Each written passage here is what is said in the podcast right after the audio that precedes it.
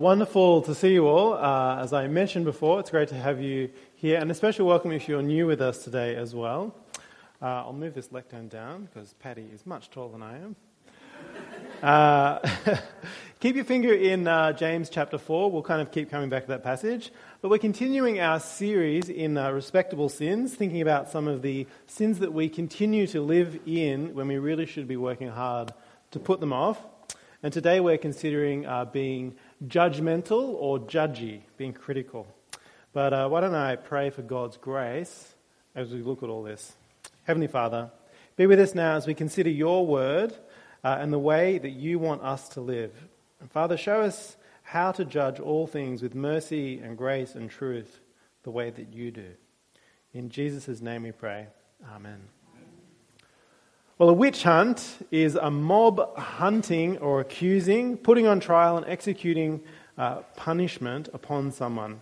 A witch hunt is out to get someone. Uh, and of course, originally, witch hunts were literally hunts for witches. Uh, perhaps, perhaps most famously in modern history, the Salem witch trials in Massachusetts, uh, Massachusetts in 1645.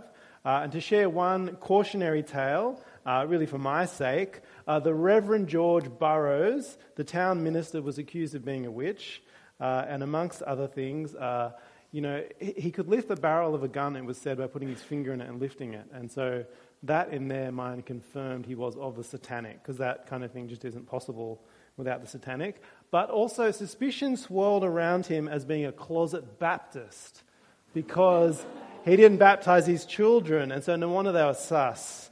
Uh, and the, the town people had it in for him, and he was, uh, he was, he was put up uh, to be hanged, and he pled his innocence, and he said the Lord's Prayer, but uh, the people wouldn't listen. They had accused him, uh, and so he was hanged. Of course, the key take home here is don't, don't hang your minister, all right? This is a bit of self, it's a bit of self-preservation. But Laura Bates, in her 2019 book, uh, Burning, says, Witch hunts never stopped, now they're online. And uh, in it, she maps uh, you know, kinds of witch hunts. Uh, you know, she uses some examples from high schools, high school communities where girls are pressured to be kind of be sexual, but then when they are, they're accused of being promiscuous, and then they're judged, and then once the accusations are made, they stick, uh, and the person can't shake them, and they're kind of hunted. Uh, you know, they can even try and change schools and erase their social media, only to have their accusations follow them. They're hunted and hunted and their lives are destroyed. It's very sad. And our society, on the one hand, our society, on the one hand, it's known for preaching tolerance, isn't it? Live and let live. And yet, what is known as cancel culture, uh, whatever that is, it's never been more active and vicious. Uh, you know, I could give uh, any number of examples of, say, university lecturers from around the world who held values that people disagree with, and then the mob turned on them, uh, and they were shouted off the campus, and often kind of they're so traumatized they end up leaving the profession. And so society uh, pressures us to call out and shout down behavior that's not approved of. Uh, tolerance on the one hand, and yet people have never seemed more judgmental. Well, what does the Bible have to say about all of this? James chapter 4, if your finger's still in there, verse 11 says, Don't criticize one another, brothers. He who criticizes a brother or judges his brother criticizes the law and judges the law. But if you judge the law, you are not a doer of the law, but a judge. And so we'll come back to this question of the law, but the message is clear don't judge, don't criticize. To criticize here, it, it kind of uh, means to talk down about someone, to speak badly of them. It's saying don't be judgy, uh, the dictionary defines judgy as tending to judge others harshly or critically. I think that's right what the passage is getting at. Don't be judgy. Uh, and in this series on respectable sins, sins we excuse, but we, we need to be working hard on to, to put them to death, to get rid of them. One such sin is surely our culture's practice of witch hunts, of uh, this kind of uh, judgmentalism. And uh, ultimately, it's fueled by uh, a self righteousness uh, it's, it's unloving behavior, the sort that followers of Jesus need to be striving to put off. And so don't judge. There you go, sermon over, that's easy. Don't judge. Easy. But it's, it's not so simple, is it? Because on one hand, we're told not to judge in Scripture, uh, but on the other hand, we are told to judge, aren't we? We're told to make judgments. We're called to make judgments to decide between good and evil, to uh, even to, uh, to call out evil when it's disguised as good. So to give one example, uh, 1 Corinthians 5.12 will come up on the screen. Uh, it says that we are to judge, especially insiders inside, inside the church, God's people. It says, for what business of it, uh, what business is it of mine to judge outsiders?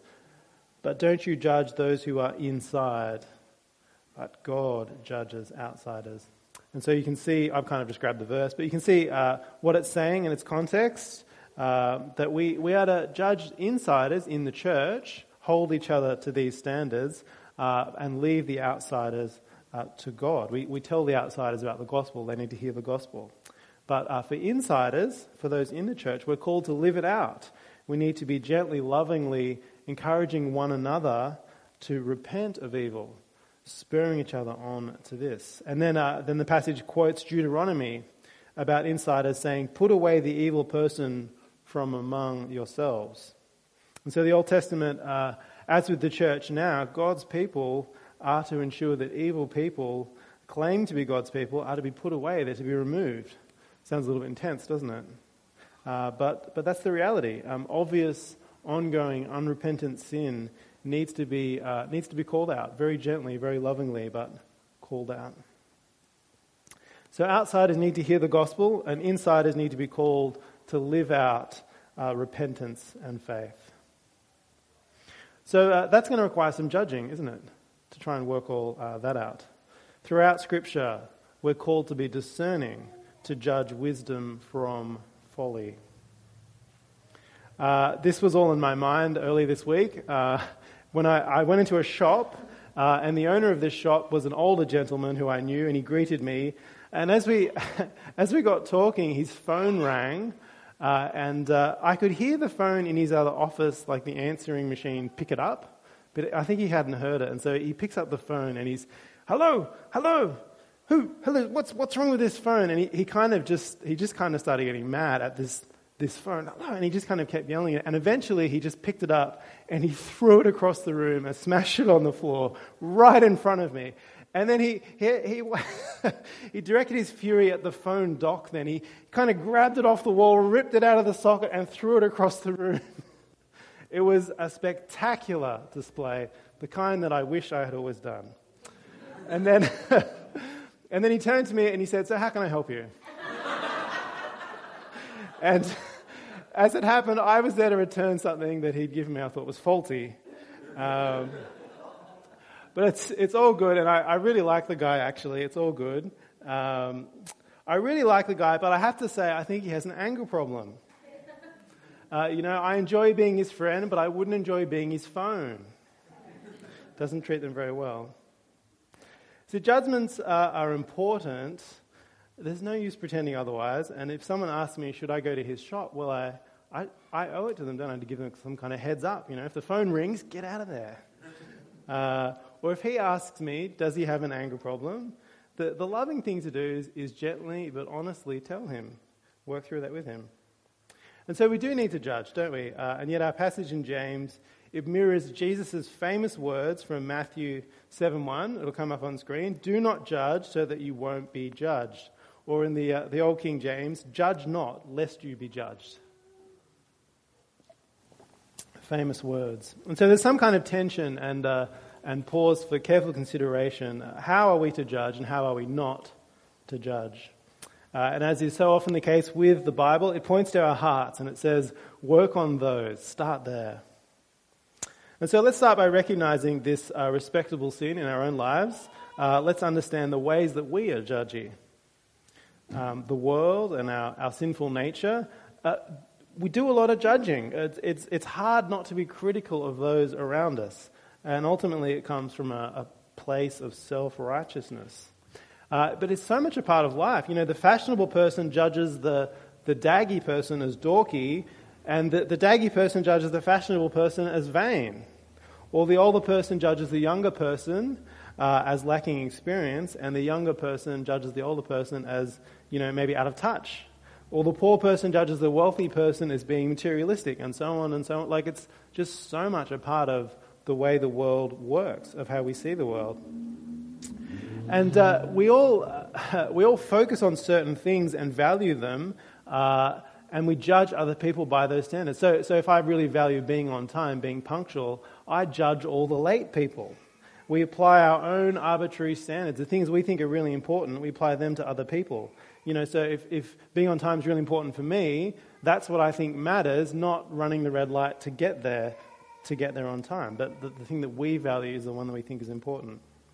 And sure enough, we see that by our standards, we're doing pretty, pretty well. And all the other people come up a little bit short. Uh, and sadly, it happens in the church. You know, uh, we take our godliness seriously. We're trying to be careful. But then the temptation is that because we, we think we have certain things under control, we judge other people in those areas when, you know, they could have many more things uh, in a much better way than we do. The thing we get right, we look down on others for not doing. Uh, you know, all, all, the good things. You know, I never miss Bible study. I always get to church on time. I, I go to my way to talk to the, to the new person, to invite them in. All of these really important things, but if we do them, we can start looking down on the people who don't. We can so easily get judgy, even at church. We so easily get critical. Uh, we probably, uh, probably don't say them out loud unless we're talking to someone we're very close to. And we just think it, ah, yes, there, there they go again. There they go again. And without realizing it, we're thinking to ourselves, gosh, God's lucky to have me. God, you made a good investment when you picked me. It's so easy for us to become like the Pharisees. Well, uh, hopefully, this rings true for you on some level. I'm really just sharing my own struggles to my shame. But uh, you can see that the issue of uh, standards is right at the heart of what we're saying here. If you criticize another, you're, you're judging the law. You're saying the thing that I think is important is what matters most, uh, and that that should be the, the important part of the law. Which comes back to what James is saying in uh, chapter 4, verse 11. Uh, the second half, he says, He who criticizes a brother or judges his brother criticizes the law and judges the law. But if you judge the law, you are not a doer of the law, but a judge. And so the law doesn't say, if you get the things right that Josh thinks is important, then you're a good person. No, the law says, love your neighbor. The law says, don't tear them down, slandering them. Uh, and in reality, of course, it's God that judges. Verse 12 of James chapter 4 continues saying, There is one lawgiver and judge who's able to save and to destroy. But who are you to judge your neighbor? Who are you to judge? God's the judge. Don't get judgy, or God will get judgy with you. This is Jesus' point in the mirror passage uh, in Matthew 7 1. Uh, God will get judgy with you. It says, uh, Matthew 7 1, Do not judge so that you won't be judged. For with the judgment that you use, you will be judged. And with the measure you use, it will be measured to you. The way you treat others is the way God will treat you. If you're judgy and critical and ungracious to other people, then this is how God will be judging you. This is the standard He will apply to you. He will be ungracious, which I hope you realize is terrifying. And so, why is that the case that God will, uh, will show us the same attitude that we show to other people? Why, why are we warned of that? How is it fair? Well, let's, let's turn to consider the next point why being judgy is so bad. And why it is so bad, in a nutshell, is that it doesn't show the kind of mercy and grace that we've been shown in Christ. Uh, and it even shows that we don't really understand Christ's grace as we should. So, did you notice our Old Testament reading in Psalm 140? Uh, I'll put it up on the screen. David, uh, he, he voices the cry of all humanity and even of Christ on the cross when he says in verses 1 to 3 Rescue me, Lord, from evil men. Keep me safe from violent men who plan evil in their hearts. They stir up war all day long. They make their tongues as sharp as a snake's bite. Viper's venom is under their lips. And so the, uh, you know, those so-called witches that were hunted, or, or the teenage girls or university lecturers who were pursued and trashed, this was their cry too. The, the cry, the, these words of David, this is the cry of all people who are, who are judged. This is the cry who all, of all who are accused or thought badly of, of all who are seen in a bad light by somebody.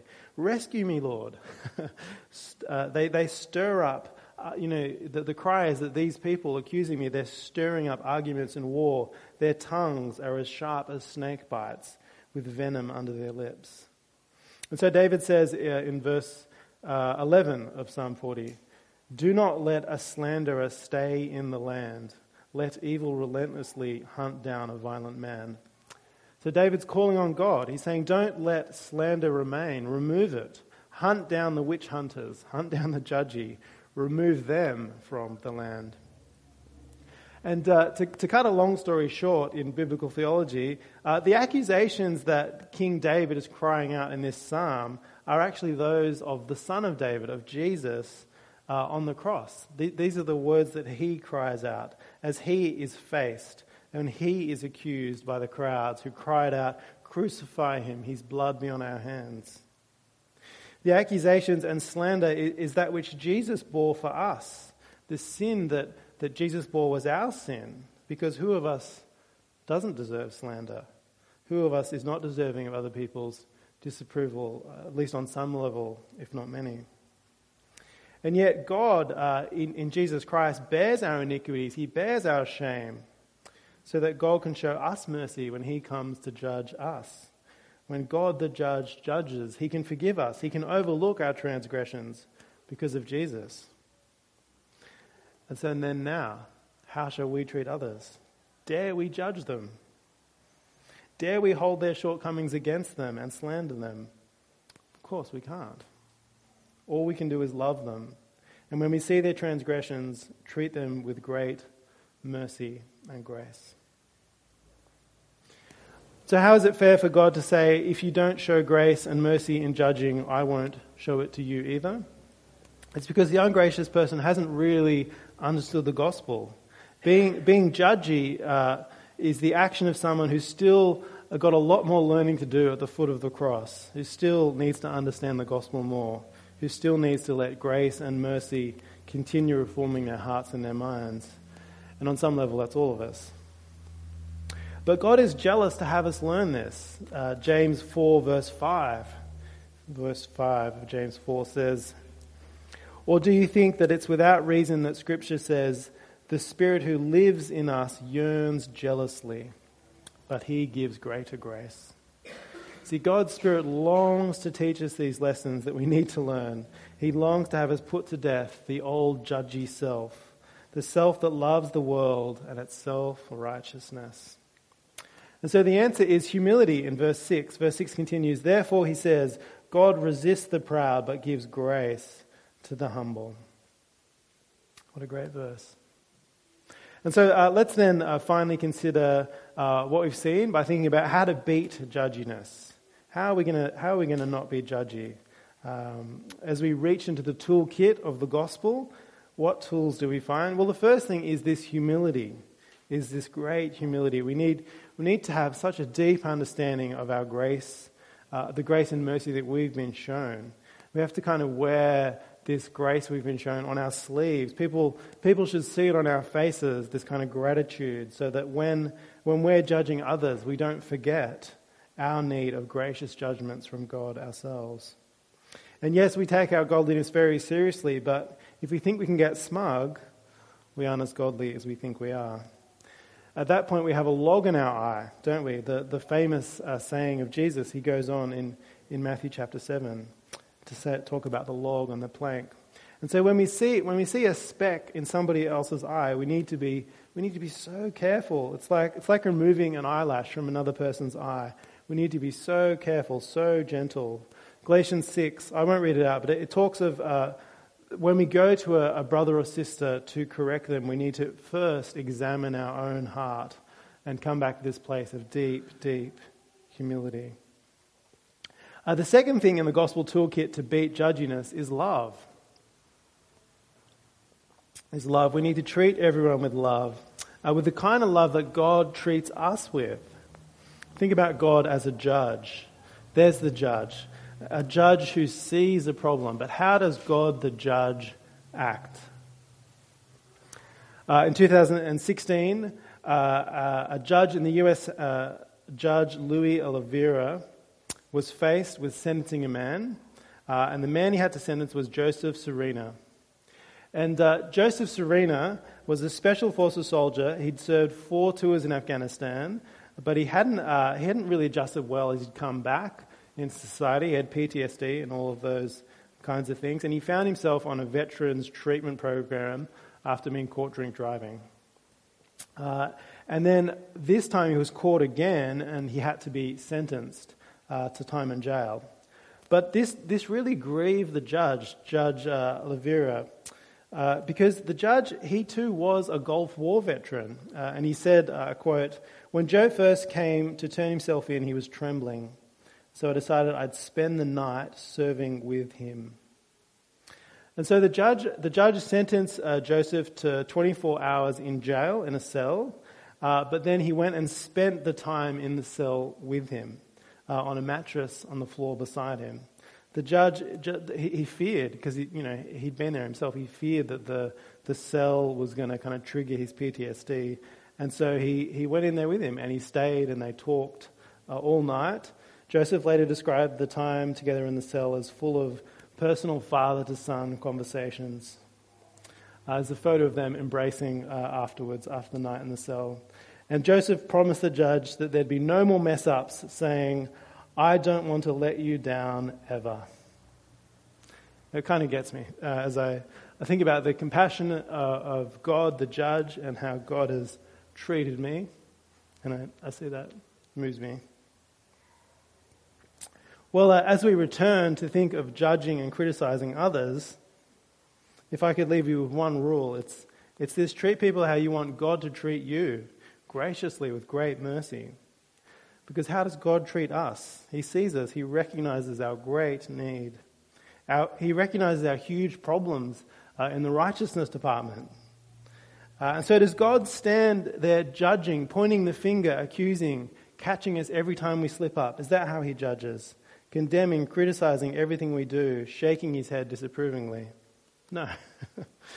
No, how does God judge? He recognizes our problem and he steps in to help us. He, he not only takes our punishment in Jesus, he gives us his spirit uh, to talk us through living out a better new life in him. And so, dare we judge our neighbor without first stepping in to help them as God has helped us? Of course not. When we think of God's mercy, we need to be full of grace and mercy as we see other people's faults. Let's pray. God, who cannot be deeply moved and humbled as we think of how you saw us and seeing our problems, you stepped in to rescue us. You took pity on us, and in your abundance of mercy, which overflows to our lives, you gave us what we lacked. So now, God, please give us deep humility. May we judge others as you judge us with great mercy, love, and kindness. Father, fill our hearts and change our lives with your loving kindness. In Jesus' name we pray. Amen.